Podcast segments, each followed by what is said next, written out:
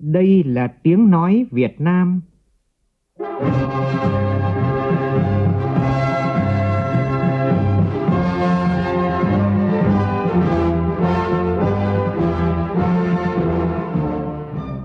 là tiếng nói Việt Nam,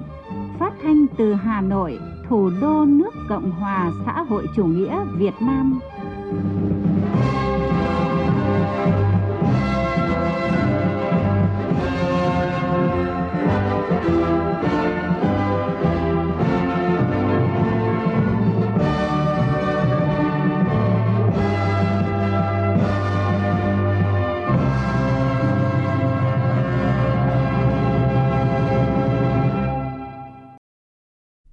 Kính chào quý vị và các bạn. Mời quý vị và các bạn nghe chương trình Thời sự chiều của Đài Tiếng nói Việt Nam với những nội dung đáng chú ý sau.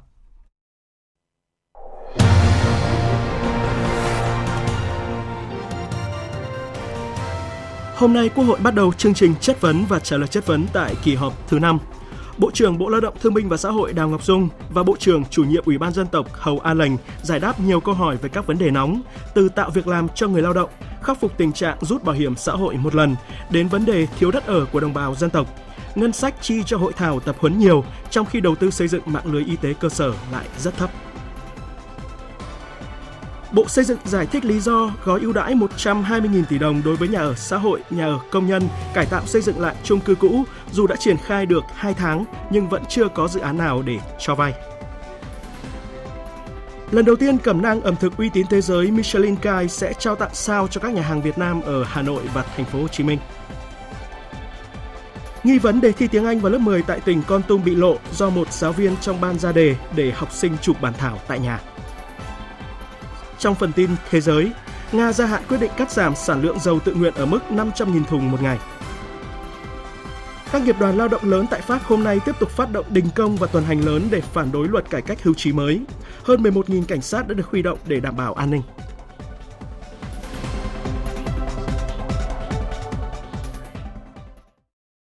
Bây giờ là nội dung chi tiết. Hôm nay Quốc hội bắt đầu chương trình chất vấn và trả lời chất vấn tại kỳ họp thứ 5 là người đầu tiên trả lời chất vấn trước Quốc hội, Bộ trưởng Bộ Lao động Thương binh và Xã hội Đào Ngọc Dung đã giải đáp nhiều câu hỏi về vấn đề tạo việc làm cho người lao động, khắc phục bất cập trong lĩnh vực bảo hiểm xã hội, đặc biệt là giải pháp về tình trạng rút bảo hiểm xã hội một lần. Phản ánh của nhóm phóng viên Kim Thanh, Nguyễn Hằng và Lại Hoa. Nêu thực trạng một bộ phận người lao động đang gặp nhiều khó khăn, tỷ lệ thất nghiệp cao, đại biểu Bố Thị Xuân Linh, đoàn Bình Thuận chất vấn và Bộ trưởng Đào Ngọc Dung trả lời thiếu việc làm, sức lao động chưa được tận dụng phát huy và khai thác hợp lý dẫn đến việc di chuyển nguồn lao động từ địa phương này đến địa phương khác. Còn ở mức cao, à, chi phí sức lao động thì lớn, à, xong hiệu quả lao động cũng còn thấp và lãng phí với vai trò và trách nhiệm của mình. Bộ trưởng có giải pháp gì để giải quyết các vấn đề nêu trên? Bình quân tỷ lệ thất nghiệp của chúng ta hiện nay quý 1 là 2,25%. Nếu nhìn lại cách đây hơn một năm Diễn đàn Kinh tế Thế giới xếp chúng ta vào cái nhóm top 5 về tỷ lệ là thất nghiệp. Nhưng mà đến thời điểm này thì tỷ lệ thất nghiệp của chúng ta có gia tăng hơn. Số mà mất việc làm, giãn việc, thiếu việc do cắt giảm đơn hàng cũng như các cái yếu tố khác thì khoảng 506 ngày. Câu trả lời của Bộ trưởng Đào Ngọc Dung chưa làm hài lòng đại biểu Quốc hội, chưa nêu được giải pháp để khắc phục tình trạng này. Điều hành phiên họp, Chủ tịch Quốc hội Vương Đình Huệ đề nghị Đối với vấn đề về việc làm, ờ, giải thích thêm chắc là và chắn là đây là vấn đề hiện nay nhiều đại biểu quan tâm. Nhiều đại biểu người ta nói là vì sao hiện nay đơn hàng của ngành dệt may thì Việt Nam thì rất thấp. Nhưng các nước như Bangladesh, Trung Quốc thì vẫn có, vẫn nhiều. Nhiều ý kiến cho rằng việc xây dựng cái hệ sinh thái cho cái sản xuất xanh ấy của mình ấy là còn thiếu căn cơ cái chỗ này. Và nhiều ngành nếu mà chúng ta không tái cơ cấu lại, ngay cả khi thế giới có nhiều đơn hàng chết chắc, đơn hàng đã còn tồn tại ở Việt Nam. Thì cái ý đó là đề nghị Bộ trưởng trong cái phần sau thì để kết hợp và báo cáo thêm. Trả lời đại biểu Nguyễn Thanh Cầm đoàn Tiền Giang, đại biểu Hoàng Thị Diệu Thúy đoàn thành phố Hồ Chí Minh, đại biểu Nguyễn Anh Trí đoàn thành phố Hà Nội về tình trạng rút bảo hiểm xã hội một lần. Bộ trưởng Đào Ngọc Dung nêu rõ cơ chế nhân văn cho rút bảo hiểm xã hội một lần dễ dàng và thừa nhận công tác tuyên truyền, tổ chức thực hiện công việc của Bộ chưa tốt. Bộ trưởng Đào Ngọc Dung nêu rõ. Tinh thần sửa luật bảo hiểm kỳ này đấy, theo hướng không hạn chế quyền lực mà đi theo hướng là tăng quyền lợi. Còn cách xử lý như thế nào? Kỳ họp tới, Quốc hội sẽ bàn các phương án khác nhau để xử lý cái bảo hiểm một lần làm sao là có hiệu quả nhất. Chưa hài lòng với phần trả lời của Bộ trưởng, đại biểu đoàn thành phố Hồ Chí Minh là Hoàng Thị Diệu Thúy tranh luận lại. Vấn đề là tăng quyền lợi đó là quyền lợi gì? À, để người lao động theo dõi cái cuộc chất vấn ngày hôm nay sẽ an tâm hơn và suy nghĩ lại đối với các quyết định của mình liên quan đến bảo hiểm xã hội đại biểu Ma Thị Thúy đoàn Tuyên Quang, đại biểu Trần Quốc Quân đoàn Long An và nhiều đại biểu đề nghị làm rõ giải pháp để thu hồi toàn bộ số tiền nợ đóng bảo hiểm của các doanh nghiệp cố tình trốn đóng bảo hiểm xã hội và tuyên bố phá sản nhằm đảm bảo quyền và lợi ích chính đáng người lao động. Bộ trưởng Đào Ngọc Dung cho biết, số chậm đóng khoảng 3.000 tỷ đồng, số người bị ảnh hưởng chậm đóng đều được kết nối để giải quyết chính sách theo đúng quy định. Về giải pháp cho vấn đề này, Bộ trưởng Đào Ngọc Dung nêu rõ. Trước hết là phải sửa luật. Thứ hai, quy định các cái hành vi xử phạt rất nghiêm minh. thì Chậm đóng này chủ yếu là do công tác kiểm tra, công tác thu chi của cơ quan chức năng nó chưa đến nơi trốn. Khi tháng hết một tháng, sang cái tháng sau phải thu mà anh chưa thấy thì anh phải kiểm tra. Phải giám sát ngay cái việc này, thanh tra ngay việc này. Nhưng hầu như các cơ quan chức năng chưa làm được việc đó nên dẫn đến có những trường hợp 3 tháng, 6 tháng cứ phạt không chú ý đến cái chuyện kiểm tra thanh tra. Do đó chưa chấn chỉnh kịp thời. Chúng tôi cũng đã chấn chỉnh cùng với các cơ quan chức năng thời gian tới phải làm tốt hơn việc này,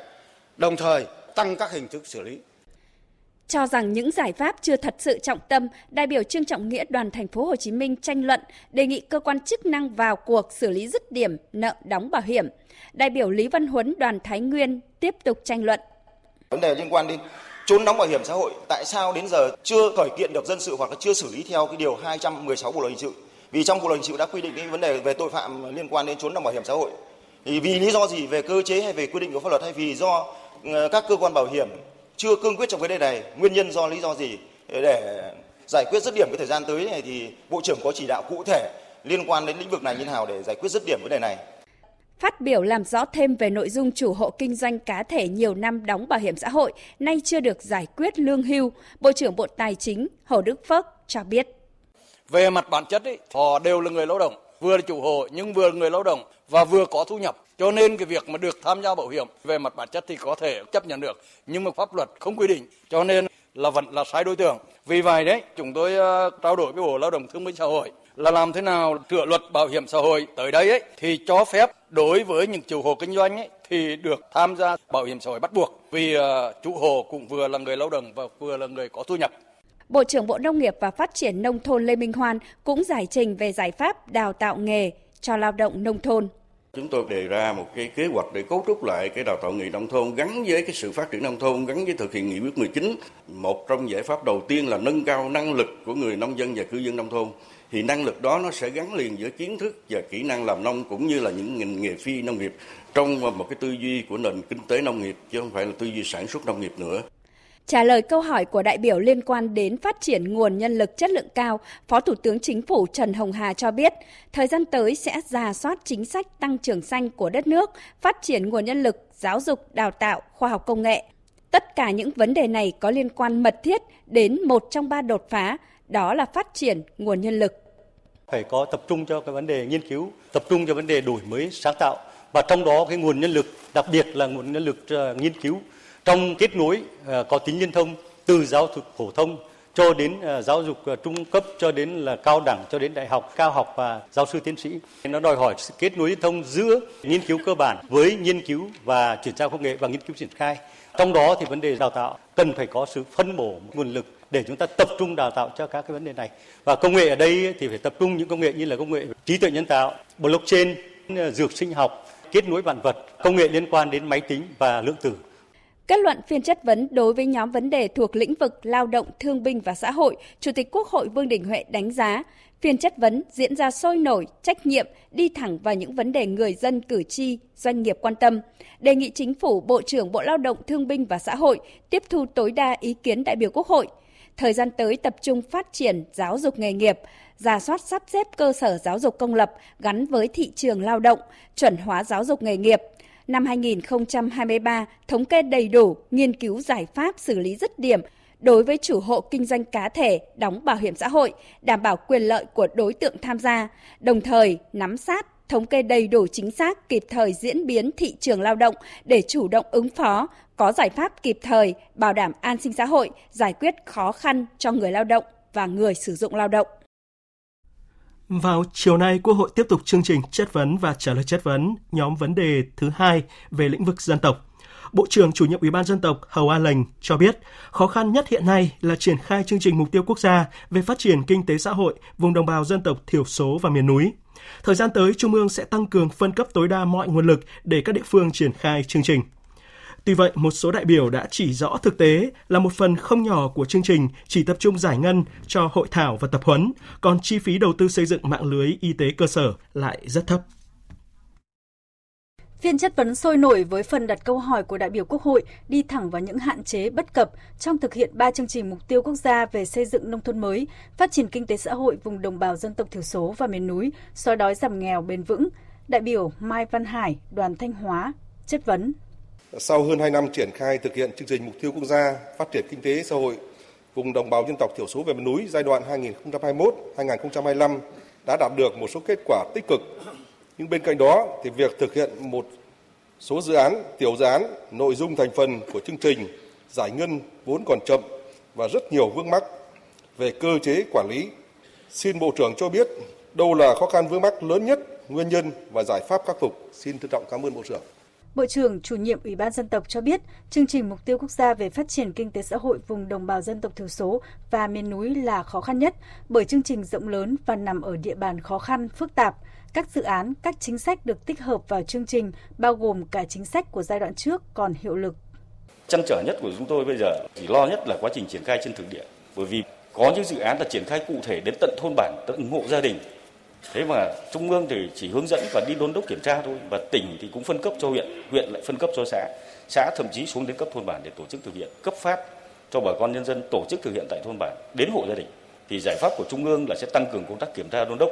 thế và hướng dẫn tháo gỡ kịp thời những khó khăn vướng mắc cho địa phương. Và thứ hai là chúng tôi ở trong các văn bản hướng dẫn lần này sẽ tăng cường phân cấp tối đa tất cả mọi nguồn lực để cho địa phương quyết.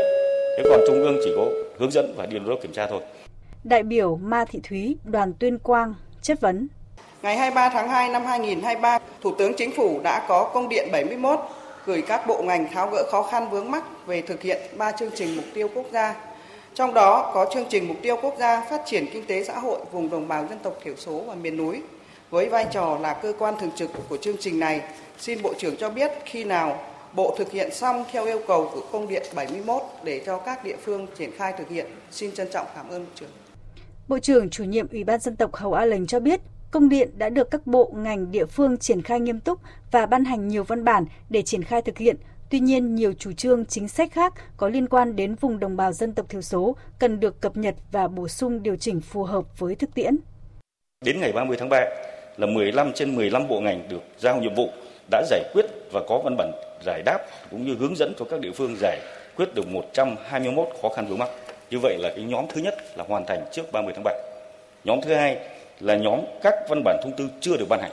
thì chỉ còn hai văn bản cái nhóm thứ ba đấy là nhóm các văn bản thông tư hướng dẫn của các bộ ngành, nhưng còn có những vẫn bất cập hoặc trồng chéo với nhau mà cần phải điều chỉnh sửa đổi trong đó có nghị định 27 có thể nói đến thời điểm này, thì tất cả các nội dung theo công điện 71 của Thủ tướng Chính phủ cơ bản, Chính phủ đã chỉ đạo hoàn thành. Chưa hài lòng với phần trả lời này, đại biểu Vũ Thị Lưu Mai, đoàn thành phố Hà Nội chất vấn khi một phần không nhỏ của chương trình được chi giải ngân cho hội thảo, tập huấn. Cụ thể, chi cho hội thảo bình đẳng giới 64 tỷ, tư vấn quan hệ hôn nhân 102 tỷ, kiểm tra hội thảo 88 tỷ, trong khi đó xây dựng mạng lưới y tế cơ sở chỉ đạt 38 tỷ. Trả lời của Bộ trưởng thì dường như việc triển khai chương trình mục tiêu về kinh tế xã hội vùng đồng bào dân tộc là rất tốt. Tuy nhiên trên thực tế chưa phải như vậy. Theo báo cáo số 100 của chính phủ thì còn hướng dẫn chậm, hướng dẫn sai, giải ngân kém, phải trình Quốc hội kéo dài thời gian thực hiện theo nghị quyết 69, huy động vốn kém, Đáng ngạc nhiên hơn khi nói về nguyên nhân hạn chế, báo cáo của Ủy ban dân tộc nêu là do thời tiết, do Covid, do biến động quốc tế. Đề nghị Bộ trưởng chỉ rõ nguyên nhân chủ quan và trách nhiệm của Bộ trưởng. Về sử dụng vốn, ngoài việc giải ngân rất thấp, chỉ đạt 4.634 tỷ bằng 51%, thì một phần không nhỏ được giải ngân cho hội thảo tập huấn. Phần trả lời của Bộ trưởng Hầu A Lệnh ngay sau đó chỉ làm rõ những vấn đề chậm ban hành văn bản mà không đi vào làm rõ những khoản chi cho hội thảo, tập huấn. Điều hành phiên họp, Chủ tịch Quốc hội Vương Đình Huệ đề nghị. Trong các câu hỏi của đại biểu Vũ Lưu Mai cũng có nói cái ý thứ hai là trong khi chi phí giải ngân được rất ít nhưng mà lại chi phí hội thảo hội nghị vân vân thì lại rất là nhiều bộ trưởng giải thích thêm cho cái nội dung này trả lời chủ tịch quốc hội bộ trưởng hầu a lệnh cho biết nội dung của đại biểu vũ lưu mai đó là các cái dự án của hội liên hiệp phụ nữ. Hiện nay mới tổ chức được một số các cái cuộc hội thảo và một số hội nghị truyền thông báo cáo với đại biểu là hội liên hiệp phụ nữ được chủ trì ờ, trong đó có một số các nội dung. Hiện nay là hội liên hiệp phụ nữ tập trung chủ yếu dự án tám là công tác truyền thông thôi.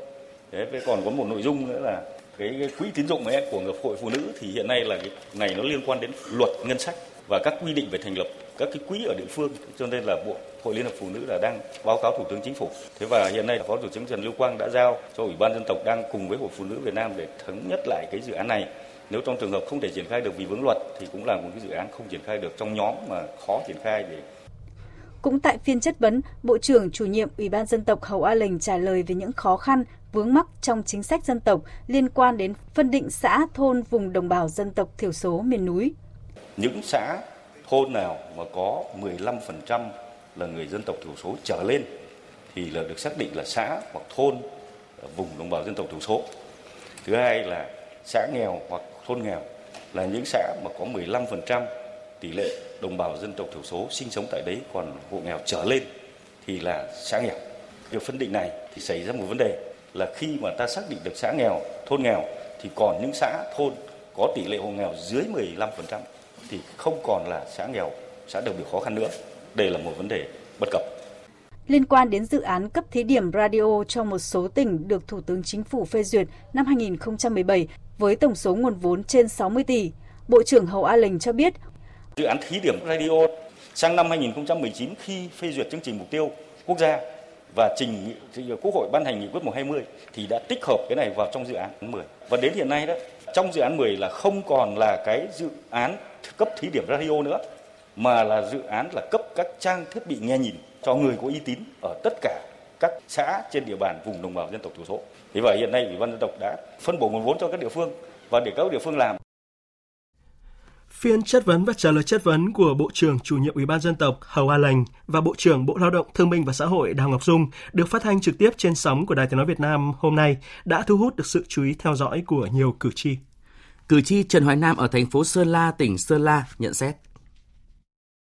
Nhìn chung thì ờ, các bộ trưởng đã thẳng thắn trả lời đa số các câu hỏi của đại biểu, trong đó có Bộ trưởng chủ nhiệm Ủy ban dân tộc Hầu An Lành lần đầu ngồi ghế nóng nhưng đã có sự chuẩn bị rất là kỹ càng. Thì trả lời câu hỏi của các đại biểu thì một cách thẳng thắn đi vào trọng tâm làm rõ được một số vấn đề mà đại biểu quan tâm thì tôi kỳ vọng qua phiên chất vấn và trả lời chất vấn này thì các dự án chính sách sẽ sớm được sửa đổi để thông qua để góp phần thúc đẩy phát triển kinh tế xã hội đặc biệt ở những nơi miền núi còn nhiều khó khăn theo cử tri Võ Anh Trung ở thành phố Đà Nẵng và cử tri Ngô Ngọc Điển ở Hà Nội, Bộ trưởng Bộ Lao động Thương binh và Xã hội Đào Ngọc Dung cần đưa ra các giải pháp cụ thể hơn về hàng loạt vấn đề gây bức xúc hiện nay như lao động thất nghiệp, nợ động bảo hiểm xã hội. Bộ trưởng đã trả lời và đi thẳng vào câu hỏi của đại biểu. Tuy nhiên, phần đưa ra các giải pháp thì số vấn đề còn chung chung. À, hiện nay, việc mất cân đối giữa đào tạo và việc làm, vấn đề lao động thất nghiệp sinh viên ra trường không có việc làm, đặc biệt tình trạng lao động mất việc làm, giảm việc làm gia tăng và kéo dài. Tình trạng người lao động rút bảo hiểm xã hội một lần nhưng đến nay vẫn chưa có giải pháp căn cơ. Đề nghị Quốc hội, Chính phủ cần đánh giá đúng, phải thật căn cơ tình trạng này. Bà con tiểu thương mà đóng bảo hiểm xã hội từ năm 2003 đến 2016 mới phát hiện ra thì tôi thấy là cái công tác thanh tra kiểm tra ở đây là cần phải xem xét lại bộ trưởng trả lời là lao động nữ sau tuổi 40 cái ngành dệt may đấy là sức khỏe kém cho nên là dễ bị chủ sa thải đề nghị bộ trưởng làm rõ hơn nữa là có phương thức như thế nào để mà các cái doanh nghiệp sẽ giữ những cái lao động nữ như thế ở lại làm việc cho họ yên tâm chứ còn bây giờ mà sau tuổi 40 mà không tìm được việc làm đấy con thì vẫn còn nhỏ chắc chắn là người lao động sẽ tìm cách rút bảo hiểm thời sự VOV nhanh tin cậy, hấp dẫn. Hôm nay tại thành phố Đông Hà, tỉnh Quảng Trị đã diễn ra hội thảo khoa học bằng chứng lịch sử và vai trò của chính phủ cách mạng lâm thời Cộng hòa miền Nam Việt Nam trong cuộc kháng chiến chống Mỹ cứu nước. Sự kiện được tổ chức đúng dịp kỷ niệm 50 năm ngày ra mắt trụ sở Chính phủ Cách mạng Lâm thời Cộng hòa miền Nam Việt Nam tại huyện Cam Lộ, tỉnh Quảng Trị mùng 6 tháng 6 và 50 năm chuyến thăm lịch sử của lãnh tụ Cuba Fidel Castro đến vùng giải phóng miền Nam Việt Nam. Tới dự hội thảo có ông Nguyễn Xuân Thắng, Ủy viên Bộ Chính trị, Giám đốc Học viện Chính trị Quốc gia Hồ Chí Minh. Phản ánh của phóng viên Thanh Hiếu, thường trú tại miền Trung. Hội thảo đã góp phần làm sáng tỏ bằng chứng lịch sử và vai trò của chính phủ cách mạng lâm thời Cộng hòa miền Nam Việt Nam trong những năm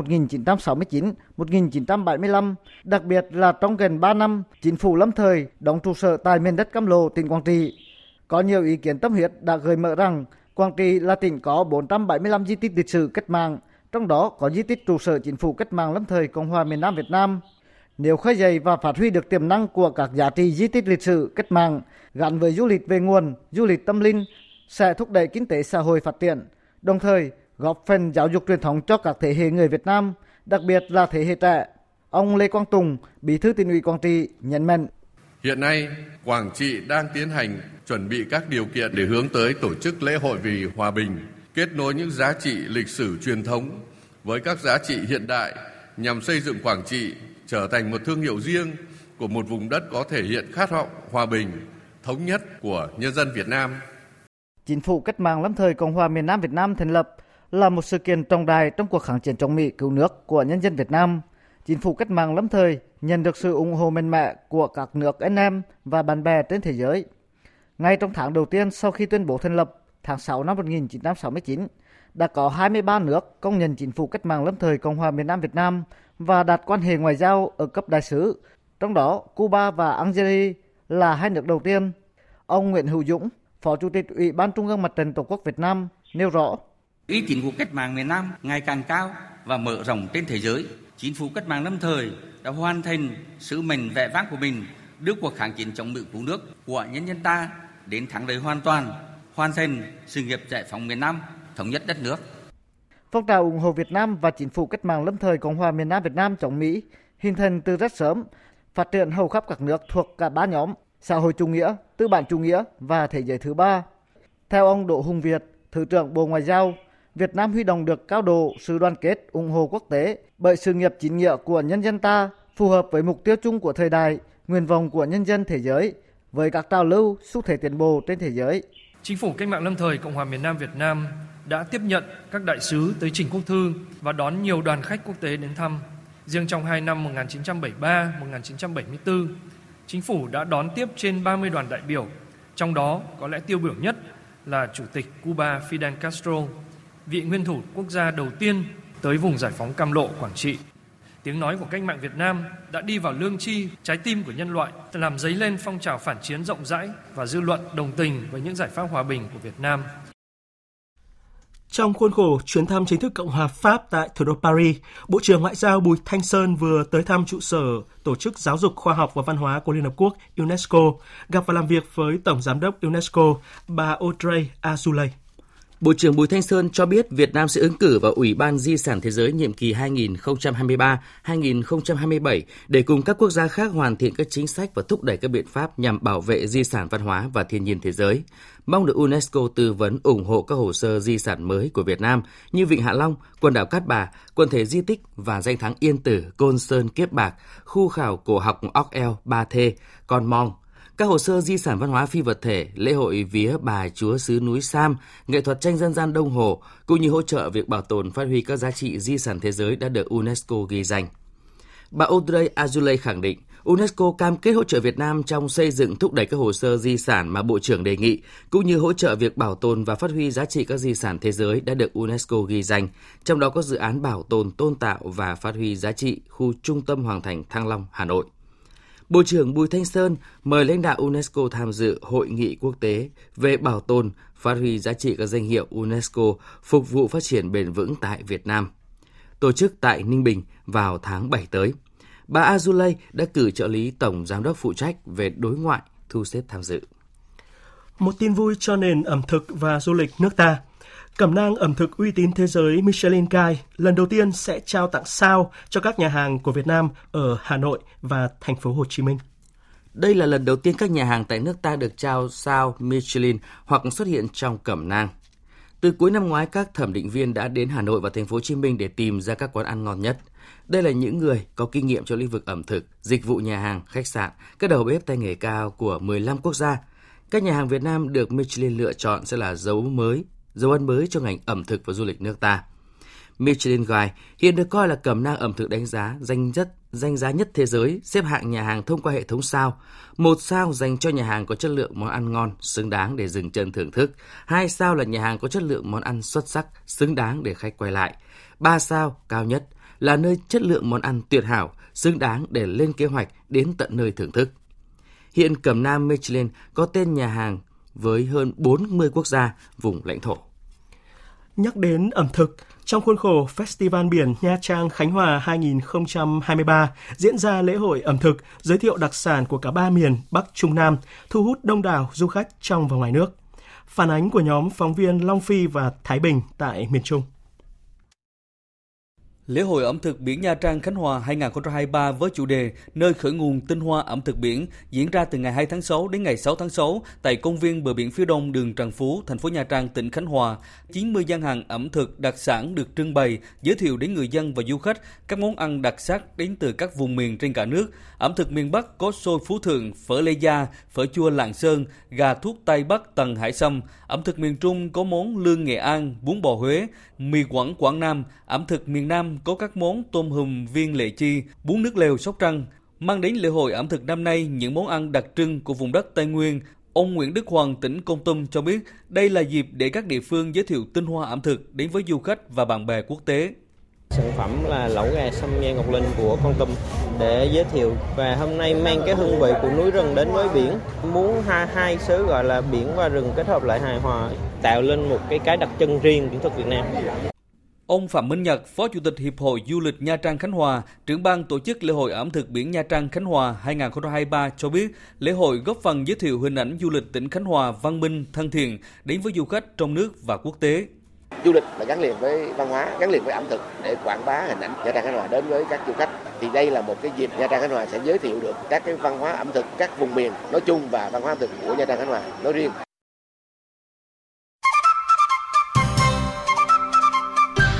Thi đua là yêu nước,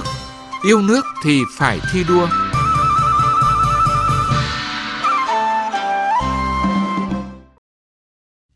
Thưa quý vị, thưa các bạn, đóng góp của bản thân và gia đình tuy chưa nhiều, song cũng là sự chắt chiu, là tài sản mà cha ông để lại với mong muốn được góp sức dựng xây miền quê đáng sống. Chia sẻ của ông Lương Văn Luân ở xã Tông Cọ, huyện Thuận Châu của tỉnh Sơn La cũng là cách mà người nông dân này động viên bà con trong bản cùng chung tay xây dựng nông thôn mới trên dẻo cao. Mời quý vị và các bạn cùng tìm hiểu rõ hơn câu chuyện của người nông dân khát khao xây dựng miền quê đáng sống qua phóng sự của phóng viên Lê Hạnh, thường trú khu vực Tây Bắc. Trước không có một tuyến đường toàn đường lớt này rất khó khăn, xe phải cuốn xích đằng sau thì mới đi được, không khổ thế. Trong ký ức của ông Lường Văn Luân và nhiều người dân bản bay, xã Tông Cọ, huyện Thuận Châu, tỉnh Sơn La, mỗi khi trời mưa, tuyến đường dài hơn 4 km nối từ xã Tông Cọ, huyện Thuận Châu đến xã Triềng Đen, thành phố Sơn La lại ngập trong bùn đất. Ô tô không thể qua được, xe máy và người dân di chuyển rất khó khăn. Vì vậy mà việc giao thương hàng hóa nông sản của bà con trong bản bị ảnh hưởng không nhỏ. Giờ đây, đứng nhìn con đường đang nối dài thanh thang, ông Lường Văn Luân không giấu nổi xúc động. Không chỉ là niềm mơ ước bấy lâu, Tuyến đường mới còn ghi dấu hình ảnh những ngày gia đình chuyển nhà, lấp ao, đốn bỏ cây cối, hoa màu, di chuyển chuồng trại, lán nương để nhường lại hơn 1.300 mét vuông đất cho công trình xây dựng. Tất nhiên không phải có tiếc, cảm thấy mất lớp thì chắc chắn là mất ăn nhưng mà gia đình chúng tôi cũng không nghĩ thế. Thôi có đường đi lại cho nó dễ, nhất là hưởng lợi cho con cháu đi ăn học này, cả buôn bán như hàng nông sản, gia đình làm ra và bà con nhân dân trong bản làm như mận, mơ cà phê, xoài, rồi các thứ vân vân ấy sẽ có hưởng lợi và thu nhập cao. Mất bao nhiêu đất thì tôi cũng phấn khởi. Toàn bộ diện tích đất thổ cư, đất trồng cây lâu năm và đất ao mà gia đình nhường lại có giá trị trên 300 triệu đồng. Thế nhưng với ông Luân, đó chỉ là một phần rất nhỏ để cùng tạo nên một con đường lớn. 1.300 mét vuông lớt này cũng một nhỏ bé nhưng mà làng nhà nước này quan tâm làm cho một tuyến đường nơi lại cho nó dễ tiền tỷ dân làm gì nó có được tôi cũng vận động bà con nhân dân ở lớt gần mặt đường ấy để cùng nhau hiến lớt tức đất tức vàng nhưng ở bàn bay xã Tông Cọ hôm nay mỗi phần đất được nhường lại đã lan tỏa và minh chứng cho tinh thần đoàn kết, góp sức của cả cộng đồng.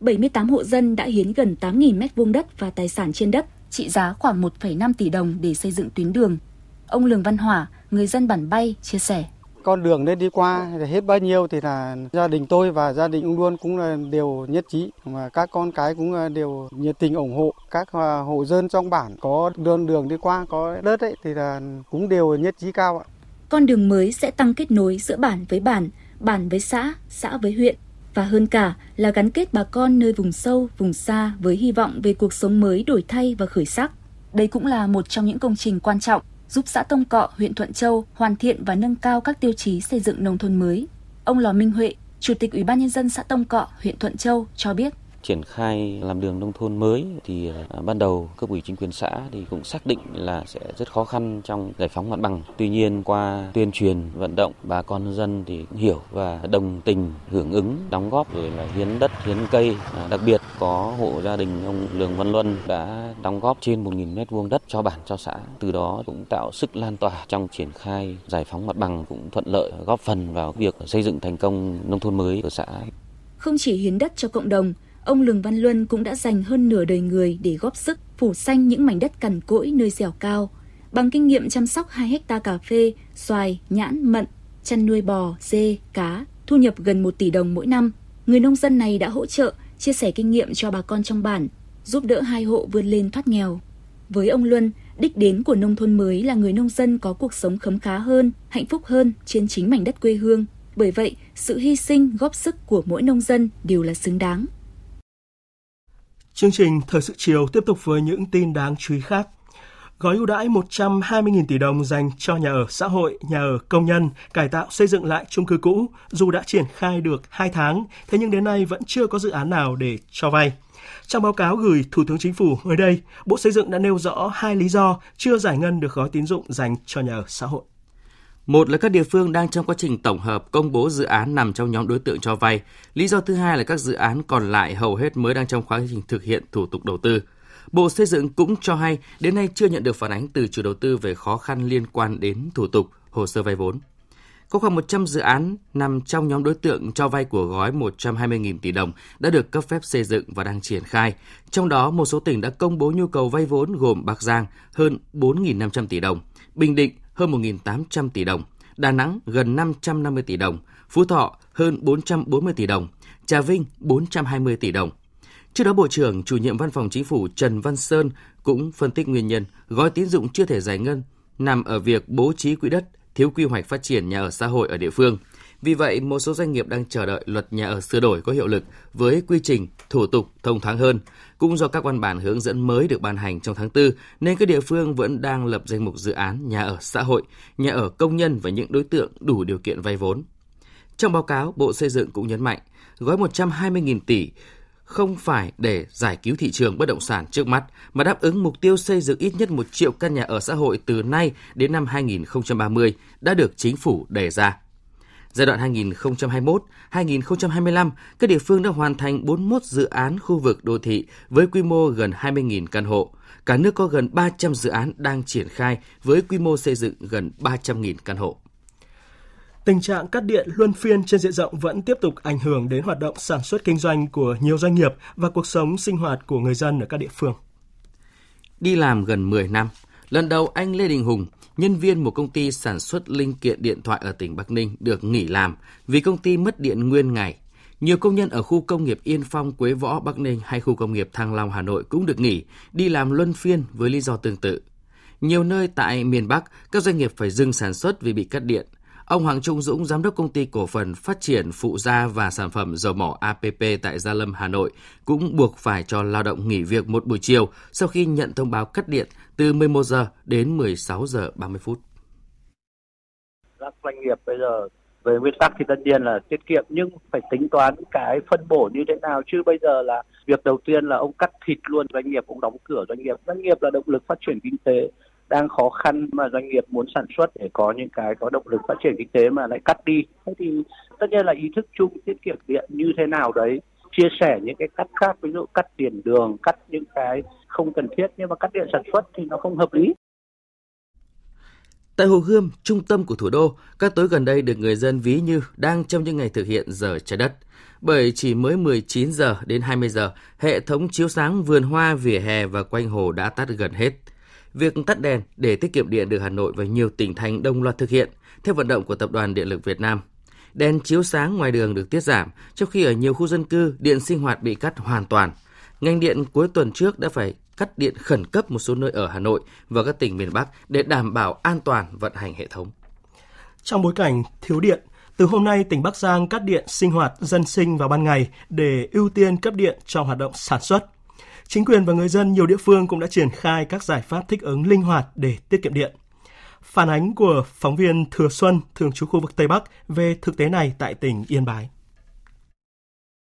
Nhằm nâng cao hiệu suất chiếu sáng đô thị nhưng vẫn đảm bảo tiết kiệm điện, thành phố Yên Bái, tỉnh Yên Bái đã triển khai cải tạo, nâng cấp hệ thống chiếu sáng tại 6 tuyến đường vùng lõi của thành phố, nơi có mật độ dân cư đông. Ngoài việc giảm công suất tiêu thụ, hệ thống chiếu sáng đô thị cũng được thiết lập và điều khiển tiêu thụ điện năng theo 5 cấp tùy theo từng khung giờ. Lập trình tắt bật cường độ ánh sáng cũng được tự động hóa.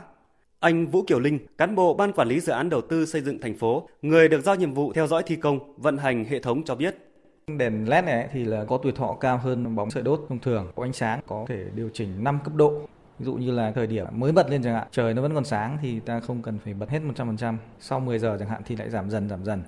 Đến thời điểm mà gần sáng thì lúc đấy là phục vụ cho cái công tác quét dọn của nhân viên vệ sinh môi trường ấy lại tăng lên để đảm bảo cái ánh sáng tốt nhất. Như cái bóng thông thường trước là mình chỉ có tiết kiệm bằng cách ngắt pha này đi xong lại cứ cách một cột hoặc là cách hai cột bật một cột thì tạo một cái khoảng tối ở trên đường. Hệ thống này được người dân ủng hộ vì ánh sáng mát dịu hơn, không tạo ra khoảng tối như cách tắt bớt bóng để tiết kiệm điện kiểu truyền thống. Anh Nguyễn Văn Ngọc ở đường Nguyễn Tất Thành, thành phố Yên Bái nói: với cái ánh sáng màu vàng thì với cái thời tiết như này thì cảm giác rất là nóng bức và ngột ngạt. Trong những cái thời tiết là nó oi bức thì cái đèn led đang đưa vào sử dụng như hiện nay. Ánh sáng thì cảm giác dễ chịu và thoải mái hơn. Khi tham gia giao thông thì tôi cảm nhận là dễ dàng hơn so với cái đóng đèn vàng. Dù mới đưa vào sử dụng chưa lâu, nhưng đã mang đến kết quả rất tích cực khi tổng công suất tiêu thụ trong tháng 5 của 6 tuyến đường này giảm hơn 3.000 kWh so với tháng 4. Ông Nguyễn Ngọc Trúc, Chủ tịch Ủy ban nhân dân thành phố Yên Bái, tỉnh Yên Bái cho biết. Qua cái hiệu quả 6 tuyến thì chúng tôi dự kiến là trong thời gian tới cũng sẽ tiếp tục triển khai thêm để dần dần thực hiện trên toàn địa bàn và chúng tôi cũng có những các cái đề nghị đối với các dự án của tỉnh triển khai trên địa bàn thành phố thì cũng sẽ triển khai hệ thống điện thông minh như của thành phố đang triển khai. Với mục tiêu tiết kiệm trên 30% điện năng phục vụ hệ thống chiếu sáng toàn thành phố, nhưng độ sáng tăng thêm, thành phố Yên Bái sẽ triển khai thay thế đèn sợi đốt, đèn son, tủ điện đá cũ xuống cấp bang bóng điện và tủ điện thông minh trên 64 tuyến đường chính ở thành phố và khu vực quảng trường 19 tháng 8, với tổng kinh phí khoảng 79 tỷ đồng từ nguồn ngân sách địa phương và xã hội hóa.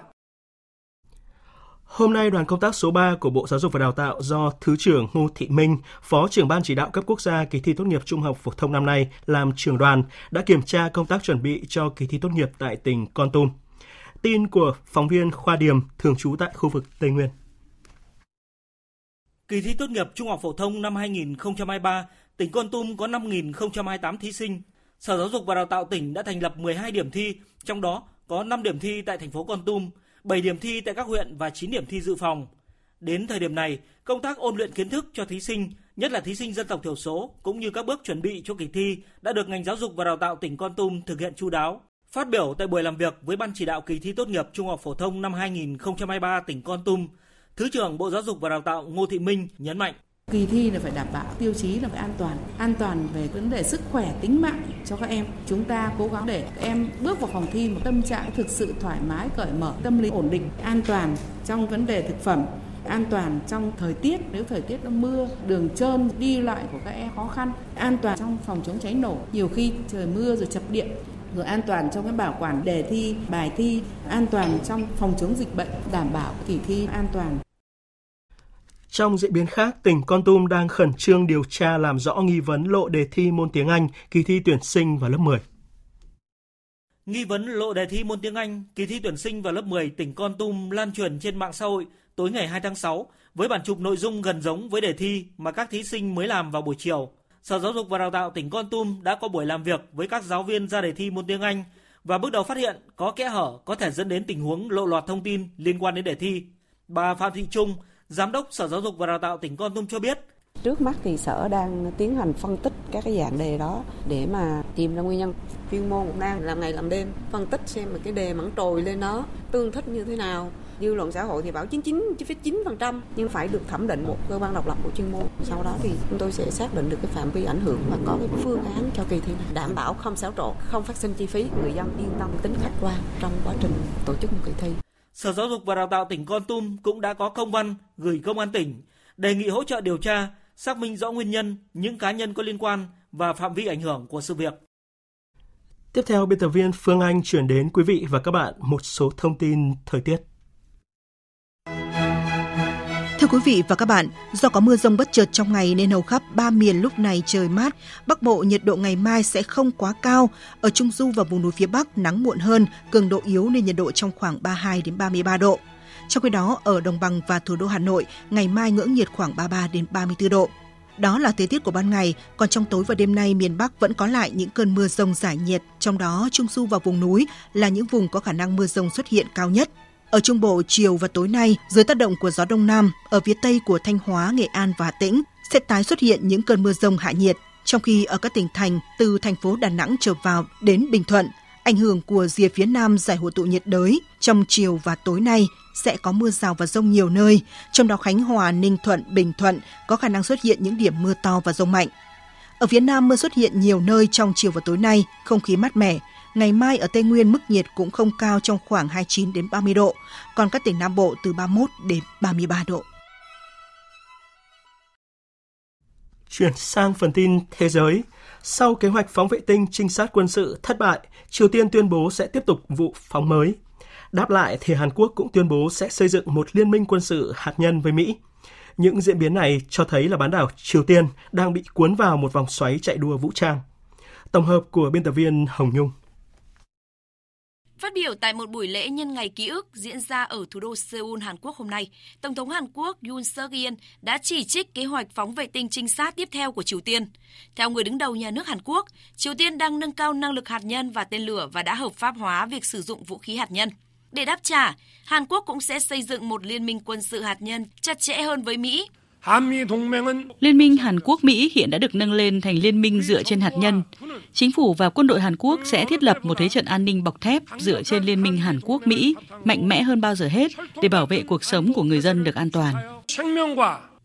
Tuyên bố của cả Hàn Quốc và Triều Tiên cho thấy bán đảo Triều Tiên đang trong một trạng thái căng thẳng mới khi cả hai bên đều đang bị cuốn vào một vòng xoáy chạy đua vũ trang. Trong khi Triều Tiên liên tục thử tên lửa trong hai năm nay, Hàn Quốc cũng đang muốn xây dựng năng lực hạt nhân cho mình để đối phó với các nguy cơ từ Triều Tiên. Chỉ tính từ đầu năm đến nay, Triều Tiên đã tiến hành gần 20 vụ thử tên lửa. Trước đó, trong năm 2022, Triều Tiên cũng đã phóng tổng cộng ít nhất 95 tên lửa, nhiều hơn bất cứ năm nào trước đây. Phóng viên Bích Thuận, thường trú tại Trung Quốc đưa tin, hôm nay nước này và Nga đã tiến hành các cuộc tuần tra chung chiến lược trên không ở biển Nhật Bản và biển Hoa Đông. Đây là lần thứ sáu hai nước tiến hành các cuộc tuần tra chung kể từ năm 2019. Cuộc tuần tra chung lần này diễn ra trong bối cảnh lực lượng bảo vệ bờ biển của Mỹ, Nhật Bản và Philippines đang tổ chức cuộc tập trận hải quân ba bên đầu tiên ở Biển Đông từ ngày 1 đến 7 tháng 6. Cuối tuần qua, một tàu chiến Trung Quốc đã áp sát khu trục hạm của Mỹ, trong khi Hải quân Mỹ và Canada đi qua eo biển Đài Loan. Hải quân Mỹ cáo buộc tàu chiến Trung Quốc điều hướng không an toàn, trong khi Bộ Ngoại giao Trung Quốc nói rằng các hành động mà quân đội nước này thực hiện là biện pháp cần thiết để đối phó với các hành động khiêu khích của quốc gia liên quan và hoàn toàn hợp lý, hợp pháp, an toàn chuyên nghiệp. Trong khi đó, quan hệ giữa Trung Quốc với Australia vừa có dấu hiệu cải thiện khi Trung Quốc tiếp tục nới lỏng việc nhập khẩu hàng hóa từ Australia.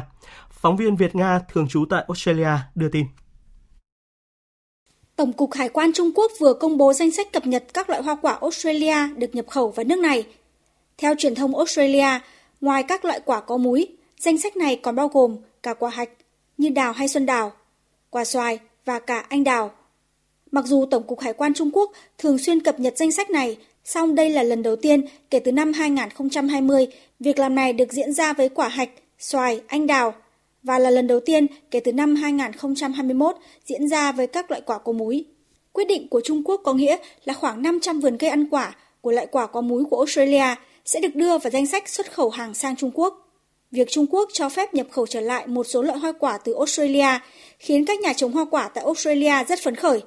Tuy vậy, Hiện nay, nhiều mặt hàng chủ lực của Australia vẫn gặp nhiều khó khăn khi nhập khẩu vào Trung Quốc như thịt bò, rượu vang, lúa mạch. Australia đang hy vọng Trung Quốc sẽ hạ mức thuế đối với lúa mạch với rượu vang của Australia. Nga sẽ gia hạn quyết định cắt giảm sản lượng dầu tự nguyện ở mức 500.000 thùng một ngày. Quyết định này được gia hạn đến cuối tháng 12 năm 2024. Hạn ngạch sản xuất áp dụng với Nga được xác định tại cuộc họp OPEC cộng là gần 10 triệu thùng một ngày. Tuy nhiên con số này không bao gồm các mức giảm tự nguyện. Nga tuyên bố sẽ tự nguyện giảm sản lượng xuống 9,3 triệu thùng một ngày trong năm 2024. Việc OPEC cộng quyết định gia hạn thỏa thuận hiện nay đến năm 2024 là một số nước tự nguyện cắt giảm sản lượng sẽ giúp việc dự báo thị trường trong 18 tháng tới dễ dàng hơn. Sau hơn một tháng tạm dừng để thương lượng, các nghiệp đoàn lao động lớn tại Pháp hôm nay đã tiếp tục phát động ngày đình công và tuần hành lớn thứ 14 để phản đối luật cải cách hưu trí mới. Phóng viên Mạnh Hà, thường trú tại Pháp, đưa tin.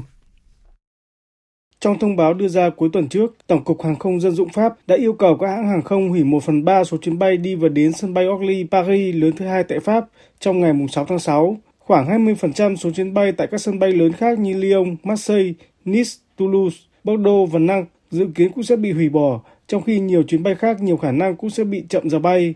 Tổng công ty đường sắt Pháp cho biết không bị ảnh hưởng quá nhiều bởi đợt đình công lần này, nhưng cũng đã chuẩn bị sẵn sàng các phương án dự phòng nếu các nghiệp đoàn đường sắt ra thông báo đình công vào phút chót. Các nghiệp đoàn giáo dục Pháp tuyên bố sẽ tích cực tham gia để phản đối các điều kiện làm việc xuống cấp, nhất là thực trạng lương thấp và thiếu giáo viên. Phát biểu trên kênh truyền hình BFM TV, Tổng thư ký Tổng công đoàn Lao động Pháp bà Sophie Binet cảnh báo các cuộc tuần hành phản đối cải cách hưu trí sẽ chưa kết thúc. Điều rất quan trọng là có thể vận động người Pháp tham gia các cuộc tuần hành và đình công ngày 6 tháng 6 càng đông càng tốt để gây sức ép lên chính phủ và thể hiện quyết tâm bác bỏ luật cải cách hưu trí cũng như điều chỉnh các mục tiêu triển vọng hơn như tăng tiền lương và giải quyết các thách thức môi trường. Bộ Nội vụ Pháp ước tính sẽ có khoảng 600.000 người Pháp hưởng ứng ngày đình công và tuần hành lớn thứ 14, đồng thời thông báo sẽ triển khai 11.000 cảnh sát và hiến binh trên cả nước để duy trì trật tự và ứng phó với các cuộc tuần hành có nguy cơ chuyển thành bạo lực. Cảnh sát trưởng thành phố Paris, ông Laurent Lunet tuyên bố sẽ sử dụng máy bay không người lái để theo dõi và giám sát hoạt động biểu tình. Hội nghị tham vấn thường niên của Liên Hợp Quốc về khí hậu vừa khai mạc tại Đức nhằm chuẩn bị cho Hội nghị Thượng đỉnh Liên Hợp Quốc lần thứ 28 về biến đổi khí hậu dự kiến sẽ diễn ra vào cuối năm nay tại các tiểu vương quốc Ả Rập Thống Nhất. Những bất đồng về lộ trình loại bỏ nhiên liệu hóa thạch đã khiến cuộc họp không thể thông qua được một chương trình nghị sự thống nhất. Tổng hợp của biên tập viên Thu Hoài từng là một nút thắt tại hội nghị lần thứ 27 của Liên Hợp Quốc về biến đổi khí hậu ở Ai Cập hồi năm ngoái. Việc giảm khí thải từ nhiên liệu hóa thạch tiếp tục làm nóng nghị trường tại Bonn. Theo thư ký điều hành Công ước khung của Liên Hợp Quốc Seymour Steele, để có thể đạt được mục tiêu hạn chế sự nóng lên toàn cầu ở mức 1,5 độ C so với thời kỳ tiền công nghiệp, thế giới sẽ phải loại bỏ dần nhiên liệu hóa thạch. Các tiểu vương quốc Ả Rập Thống Nhất, nước chủ nhà hội nghị lần thứ 28 của Liên Hợp Quốc về biến đổi khí hậu vào cuối năm nay – ủng hộ ý tưởng tăng đáng kể năng lượng gió và mặt trời, nhưng nói rõ rằng họ muốn giữ nhiên liệu hóa thạch như một lựa chọn cho tương lai gần. Kéo dài hai tuần, Hội nghị tham vấn thường niên của Liên Hợp Quốc về khí hậu tại Bonn là dịp để các nước tham gia Công ước khung về biến đổi khí hậu của Liên Hợp Quốc thảo luận và hoàn tất các văn bản dự kiến đưa ra thông qua tại Hội nghị thượng đỉnh tại các tiểu vương quốc Ả Rập Thống Nhất vào cuối năm nay. Tuy nhiên, việc hội nghị không thể thông qua được một chương trình nghị sự thống nhất ngay trong ngày họp đầu tiên đã cho thấy những thách thức mà thế giới phải đối mặt trong cuộc chiến bảo vệ ngôi nhà chung trái đất. Tiếp theo mời quý vị và các bạn đến với trang tin thể thao.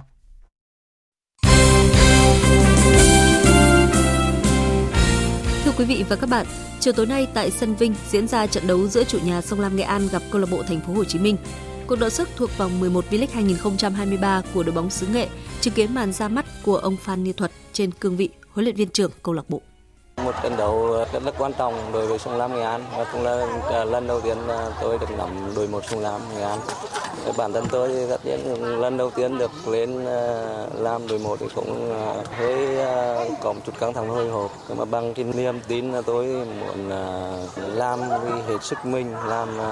để cho câu bộ Sông Lam Nghệ An có thể có được cái kết quả tốt. Đây là trận đấu của hai đội bóng đang ngụp lặn ở đáy bảng xếp hạng. Chính vì vậy, cả chủ và khách đều xem đây như trận chung kết ngược và bày tỏ sự quyết tâm để giành chọn 3 điểm.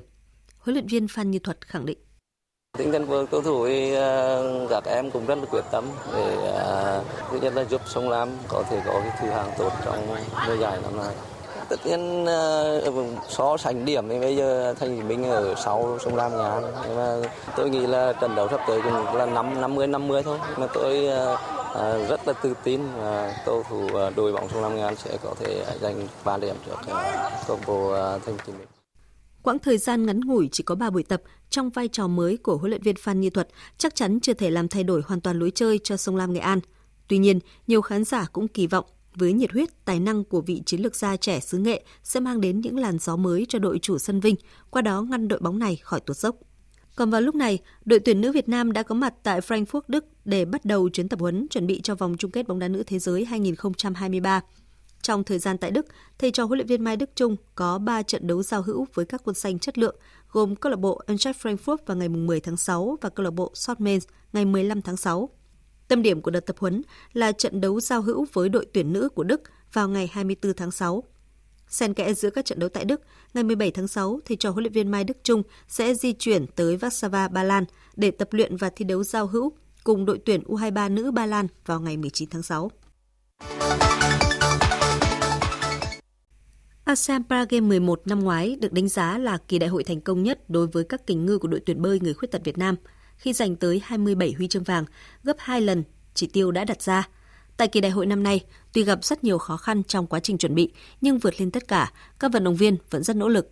Qua hai ngày thi đấu, đội tuyển bơi người khuyết tật Việt Nam đã mang về 13 huy chương vàng, thiết lập 6 kỷ lục. Trong đó, vận động viên Vi Thị Hằng phá hai kỷ lục ở nội dung 100m và 400m tự do, hạng thương tật S7 Vi Thị Hằng chia sẻ. Đây là một trong những cái giải mà em được cọ sát và được à, ý là được thi đấu với các đối thủ để rèn luyện cái tâm trí của mình đỡ phải hồi hộp đỡ xuống sợi ạ, để cảm giác tự tin hơn ạ. Bà Hồ Thanh My, lãnh đội môn bơi, đoàn thể thao người khuyết tật Việt Nam tại ASEAN Paragame 12 cho biết. Đội tuyển bơi người khuyết tật Việt Nam với cái đội hình cơ bản là các vận động viên đã đạt thành tích tại ASEAN Paragame 11 tại Solo. Và với cái thành tích của các vận động viên ở tại Solo, thì tại ASEAN Paragame lần này thì các vận động viên cũng nỗ lực hết mình để đạt được thành tích như thành tích tại Solo, hoặc là có thể một số cái thành tích vượt trội hơn nữa. Là một trong những môn góp phần chủ lực và thành tích chung của đoàn thể thao người khuyết tật Việt Nam tại kỳ ASEAN Paragame 12 lần này đội tuyển bơi người khuyết tật Việt Nam đặt ra mục tiêu giành từ 25 đến 30 huy chương vàng. Ở những ngày thi đấu tiếp theo, toàn đội tự tin hoàn thành mục tiêu đã đặt ra. Tại giải vô địch cầu lông trẻ quốc gia năm 2023 đang diễn ra tại thành phố Hồ Chí Minh, thu hút 132 vận động viên đến từ 28 đơn vị tỉnh thành ngành trong cả nước. Các vận động viên thuộc nhóm tuổi từ 14 đến 18 tham dự tranh tài ở 6 nội dung, đồng đội nam nữ hỗn hợp, đơn nam, đơn nữ, đôi nam, đôi nữ và đôi nam nữ. Ông Lê Thanh Hà, Tổng thư ký Liên đoàn Cầu lông Việt Nam cho biết. Giải cầu lông này là cũng là một cái à, cú hích để cho các vận động viên có cái động lực để nhìn vào đó để có thể là tập luyện và thi đấu tốt hơn và có những cái kế hoạch trong tương lai tốt hơn. Không chỉ giúp các tay vợt trẻ được cọ sát, giao lưu, nâng cao trình độ, giải đấu còn giúp giới chuyên môn kiểm tra, đánh giá chất lượng công tác huấn luyện, đào tạo vận động viên của các địa phương qua đó phát hiện, tuyển chọn các vận động viên cho đội tuyển cầu lông quốc gia tham dự các giải đấu khu vực và quốc tế. Cũng ở môn cầu lông, tay vợt nữ số 1 Việt Nam Nguyễn Thùy Linh sẽ dự giải cầu lông Đài Bắc Trung Hoa mở rộng năm 2023 và đây là giải thuộc hệ thống World Tour Super 300. Tại giải đấu này, Thùy Linh không được xếp làm hạt giống và sẽ gặp Thusa của Myanmar ở vòng đấu đầu tiên. Nhánh đấu của Thùy Linh là nhánh cùng hạt giống số 1 Tai Yujing của Đài Bắc Trung Hoa tay vợt của chủ nhà đang giữ vị trí số 3 thế giới. Hiện tại, cầu lông Việt Nam đang tập trung cho Nguyễn Thùy Linh tích cực thi đấu giải quốc tế nhằm gia tăng điểm số cá nhân để tìm kiếm cơ hội tranh xuất trực tiếp Olympic Paris Pháp 2024. Dự báo thời tiết Tin dự báo thời tiết đêm nay và ngày mai – Phía Tây Bắc Bộ có mưa rào và rông rải rác, cục bộ có mưa vừa, mưa to, gió nhẹ, nhiệt độ từ 24 đến 34 độ. Phía Đông Bắc Bộ có mưa rào và rông rải rác, cục bộ có mưa to, gió nhẹ, nhiệt độ từ 25 đến 34 độ. Khu vực từ Thanh Hóa đến Thừa Thiên Huế có mưa rào và rông vài nơi. Đêm nay và chiều mai có mưa rào và rông rải rác, cục bộ có mưa to. Riêng Thanh Hóa có mưa rào và rông rải rác, cục bộ có mưa to, gió nhẹ, nhiệt độ từ 24 đến 35 độ.